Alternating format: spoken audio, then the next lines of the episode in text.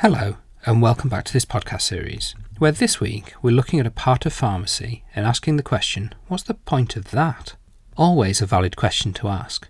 And this week, the area we're asking this question of is clinical trials. What's the point of them? Now, obviously, given that in other parts of this podcast series we've looked at the evidence base for medicines and how we know what works for what condition, it'll hopefully be obvious that we're generally in favour of clinical trials. So, in that sense, there's clearly a point in them. But what's the point of pharmacy getting involved specifically? So, this time out, we're going to look at the things that pharmacy specifically get involved with in clinical trials, why they do them, and hopefully give an idea of how terrible a world we might live in if pharmacy clinical trials teams didn't exist. So, first off, it's worth us starting with some of the fundamentals about conducting, rather than interpreting, clinical trials, and the point of some of the governancy things around trials. So, clinical trials have existed for ages and evolved over time, trying to separate out what works from what doesn't.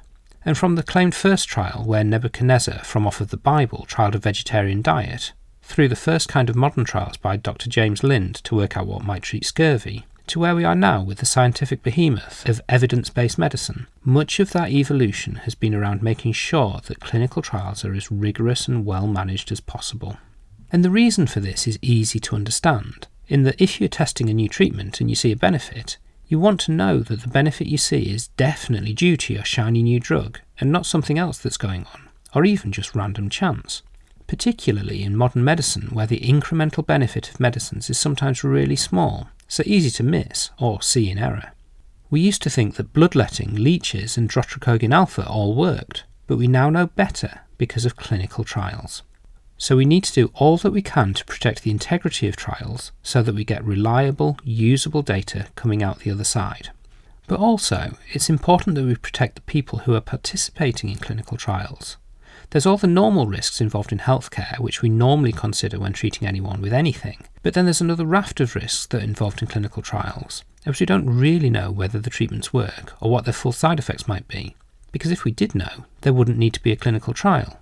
It's therefore important that there's checks and balances to make sure that the potential risks the patients are taking are proportionate and that they agree to them. Ethics approvals, well defined treatment protocols, and the like. So, where do pharmacy get involved? Well, pharmacy and pharmacists can get involved in all aspects of clinical trials as chief investigators, principal investigators, and the like, or in the physical delivery of trials, so recruiting patients, prescribing, counselling, reporting, analysing, etc. However, today we want to cover the pharmacy specific things that pharmacy specifically do. Why do you need pharmacy rather than more other people? Well, a good place to start with this bit is the physical thing that you're investigating, so the investigational medicinal product, or IMP. This is the potential future medicine that's being studied, so it makes sense that pharmacy need to be involved with this, as it's kind of their area of expertise. What do we want from an IMP? So, what we want from the IMP is pretty much what we want from any other medicine that we'd use.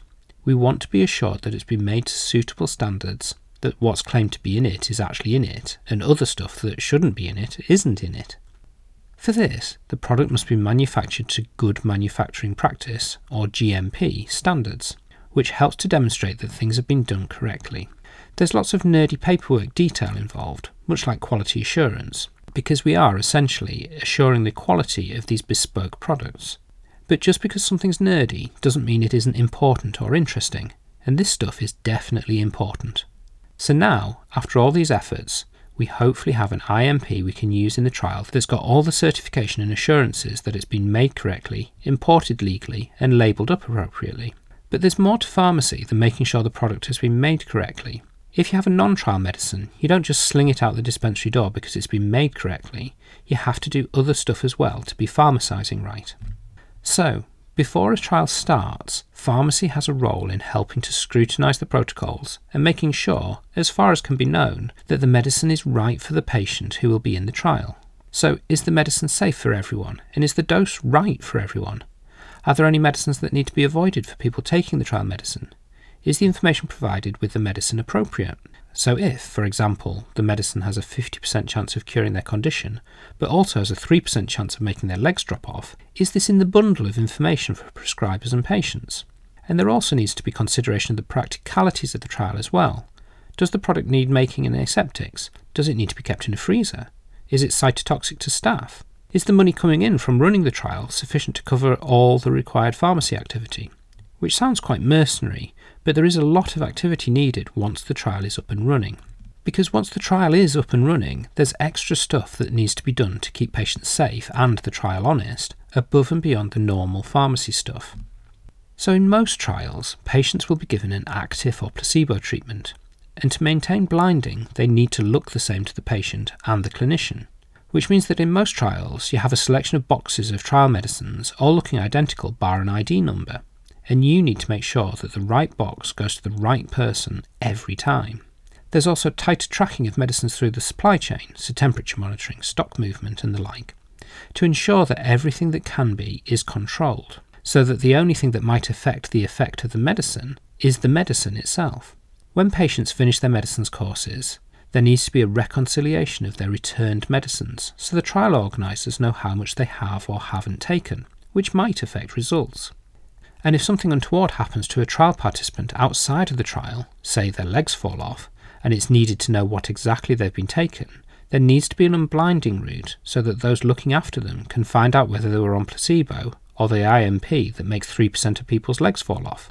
Or, for a more realistic example, if someone develops a DVT whilst already on a trial of anticoagulants, knowing whether they were in an active treatment group or placebo will affect the way they are cared for going forward.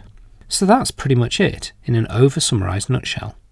Pharmacy are involved in clinical trials to protect both the people who are participating in the trial and the integrity of the trial. It comes down to that governance thing again, which tends to make people switch off. But if there aren't these governance things in place, the confidence you can place in the end data coming out of trials would be markedly reduced. Did the drug not work because it's a rubbish drug, or because people left it on top of a radiator? Did the drug work fabulously because it's a great drug, or because blinding was inadequate so participants got a placebo effect boost? Did the drug not work because it turned out no one actually took the medicine and we just didn't notice? Or because someone knocked up a batch in the bucket in their shed and forgot to add the active ingredient?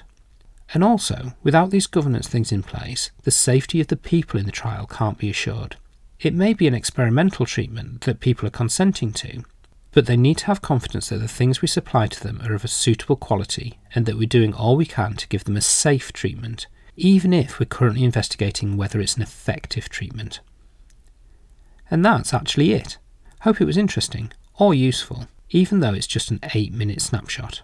If you get a spare moment, go say hi to your pharmacy clinical trials team and find a bit more out about what they do. And see you next time.